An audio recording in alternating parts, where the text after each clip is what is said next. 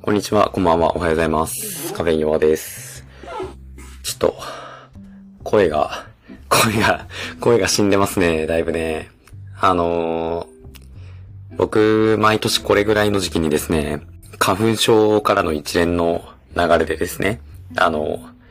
鼻水が喉の奥に垂れてきて、で、それがこうへばりついて、声に影響が出るっていう風な症状がありまして、今別にこれ喉痛かったりとかはないんですけど、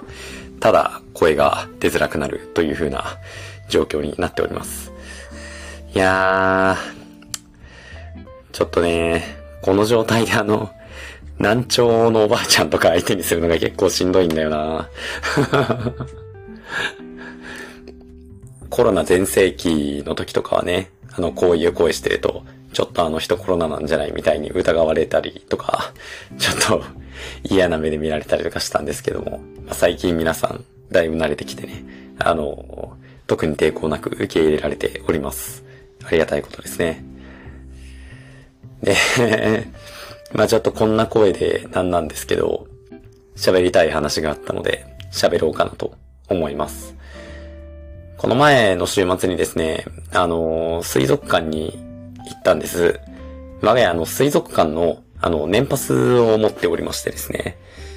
皆様の近所のところかどうかはわかりませんけど、少なくともうちの近場にある水族館というのは、だいたい入場料2回分払ったら、えー、1年間の中で何回来てもいいよっていう風な感じの料金設定なんですね。で、ちょっとこれは本筋じゃないんですけど、あの、子供がいる家庭はね、やっぱ年パスを買うべきですね。間違いなく。それはその水族館に限らず、あの、動物園とかね。まあ、うん、距離感にもよるけど、ディズニーランドとかも場合によっちゃ年パス買った方がいいんだろうなっていうふうに思いました。ここ数年で。あの、子供をこう、水族館とか動物園とかそういうレジャー施設に連れて行くときって、なんていうかね、心の中で、やっぱある程度こう元を取りたいなみたいな気持ちがどうしても芽生えてしまうわけですよ。我々大人はね。なんで、もう朝その開園時間から行って、で、一通りこうアトラクションを全部回って、その水族館なら水族館の中を一通り回って、ショーも見て、ああ、たっぷり楽しんだ。一日遊び尽くしたね。帰ろう。っていう風な、そういう感じのイメージなんですよ。我々大人が考える、そういうレジャー施設というのは。ただ、あの、子供というのは大変気まぐれなものでしてですね、その、その前日の夜とかにね、明日はじゃあ水族館行こうねっていうこう話をしてると、もうウキウキなわけ。彼らは、水族館行く。今日は早く寝る。みたいな感じで、ちょっと早くいつもよりも寝かしつきが終わったりするわけ。なんだけど翌朝になったら、あの、いつも通りにこう、家の中にあるプラレールとかトミカとかで遊んでね、お外行かない、お家で遊ぶとか言い出すわけ。いや、それでまず出発が遅れるし、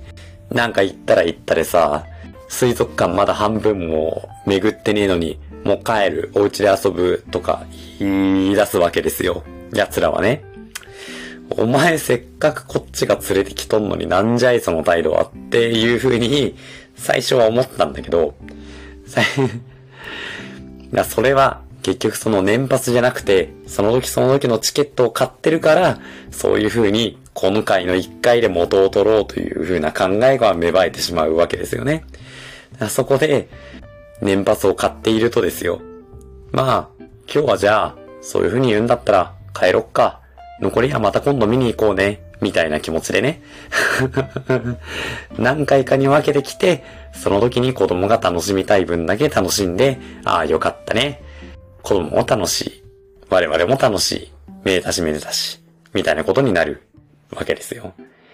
そういうことで、その、親の心の安定のためにも、絶対年パスは買った方がいいんじゃないかなっていうふうに、ここ数年思いました。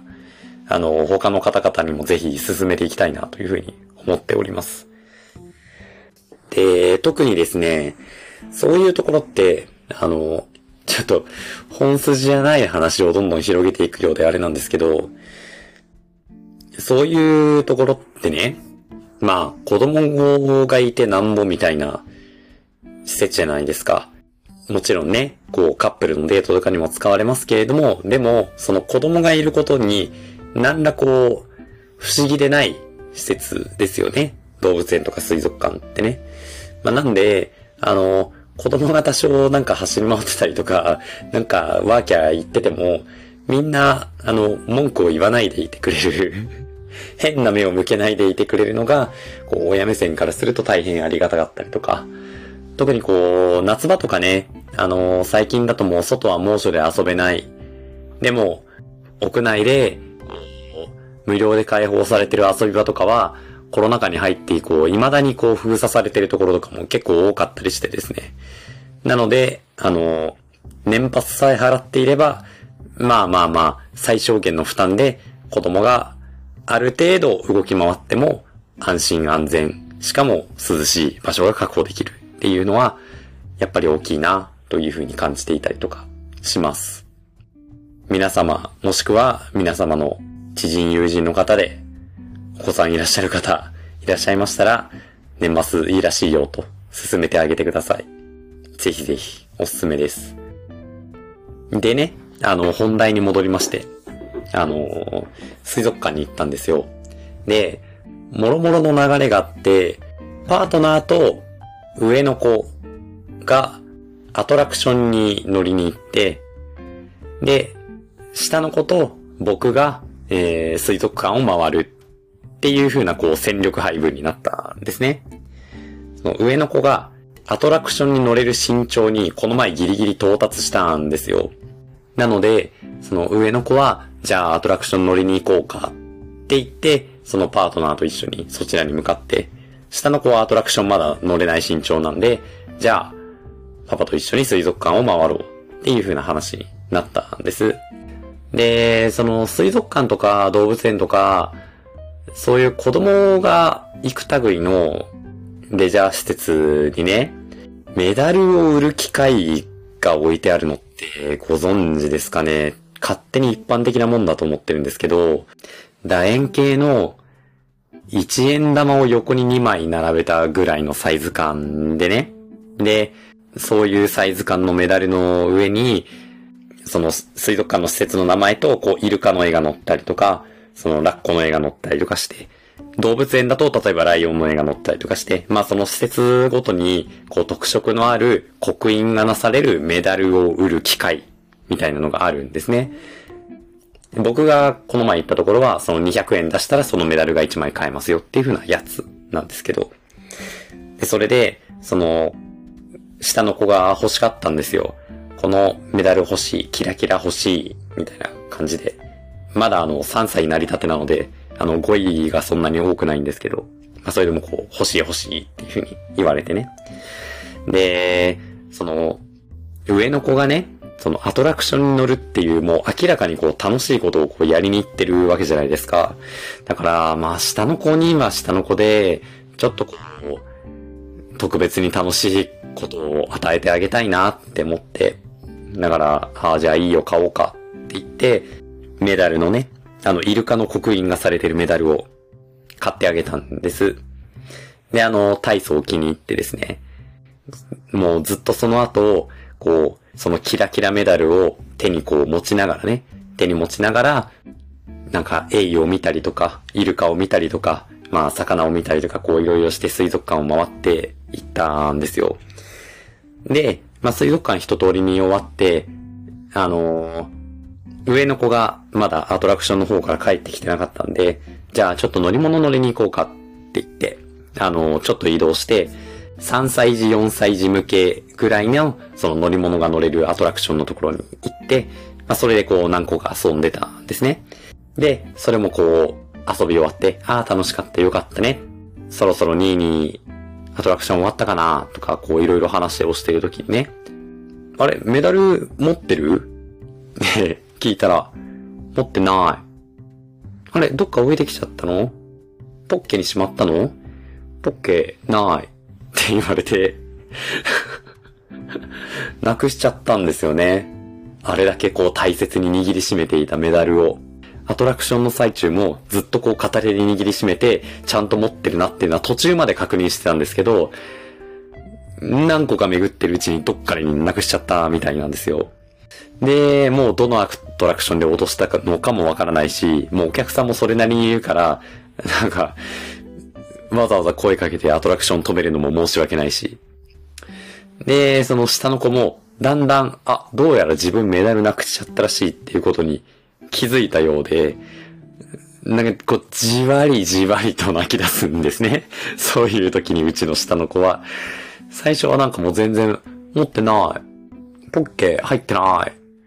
で、なんかあっけからんとしてたんですけど、なんかじわじわなくしてしまった、今自分の手元にメダルはないというふうな事実に気がついて、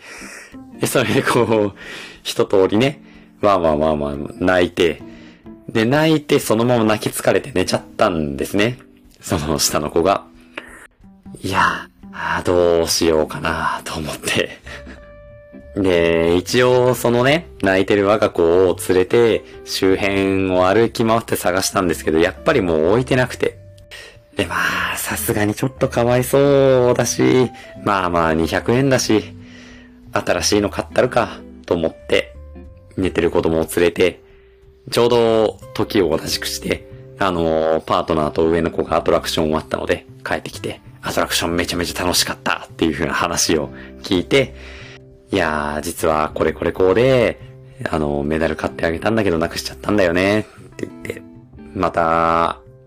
さっき買ったのと同じやつを買ってあげようと思ってるんだというふうな話をして、まあ当然のように上の子も食いついて、僕もメダル欲しいっていう話になって、まあまあ、しょうがねえかと思って、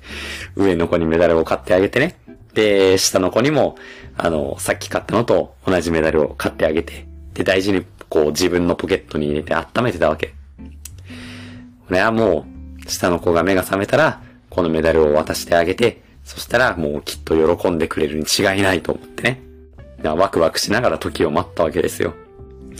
で、それからまあ30分40分ぐらい経って、あの、下の子がこうようやく目を覚ましたんですね。まあ、多分、その、泣いて寝たことは、あの、もうその瞬間には多分忘れていたっぽくて、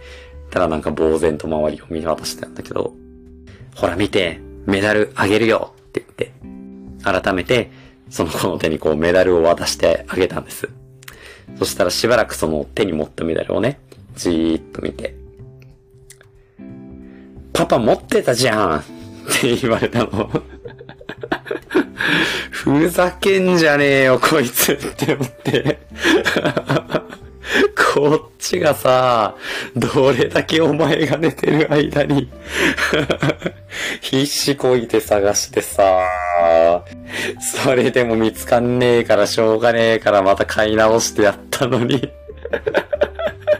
こいつほんと、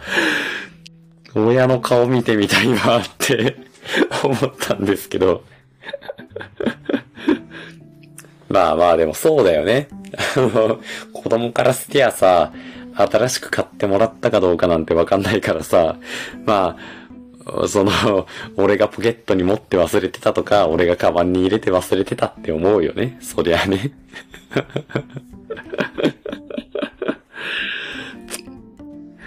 か、まあ、しょうがないと思うんだけど。いや、子供って純粋だなって思った話 でした。おもろかったなこれ、これ、僕ね、多分しばらくこう、誰かと話す機会があった時に鉄板のエピソードになるなと思って、内心ちょっと今ホクホクしてるところなんですけど。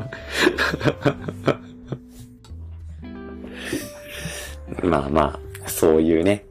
親の心こしらずというか、なんというか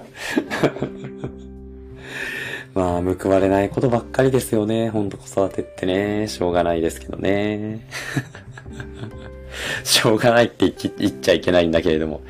報われないことばっかりですよ。本当に。知ったこっちゃねえんだからこっちの気持ちなんで。結局その後にね、あの、いや、これは違うよ。結局あのメダルはなくなっちゃってたんだけど、君がかわいそうだなと思って新しいの買ったんだよって言って、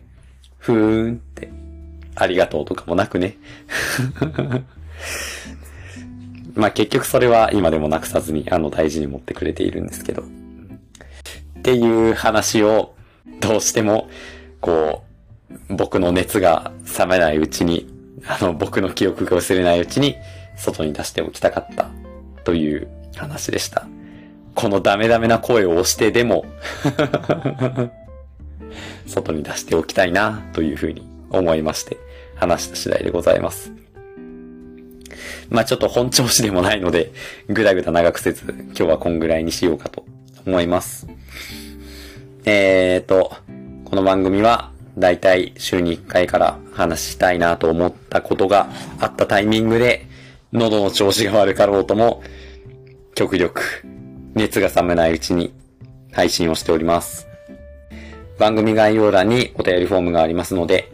質問意見感想などなど送っていただけるととても嬉しいです。また、ツイッターで感想などをつぶやいてくださる際には、ハッシュタグカタカナでパピーで、パパダ PT でリュエリストの頭文字取って、ハッシュタグパピデでつぶやいてくださいますと、こちらも大体チェックしておりますので、とても喜びます。よろしくお願いします。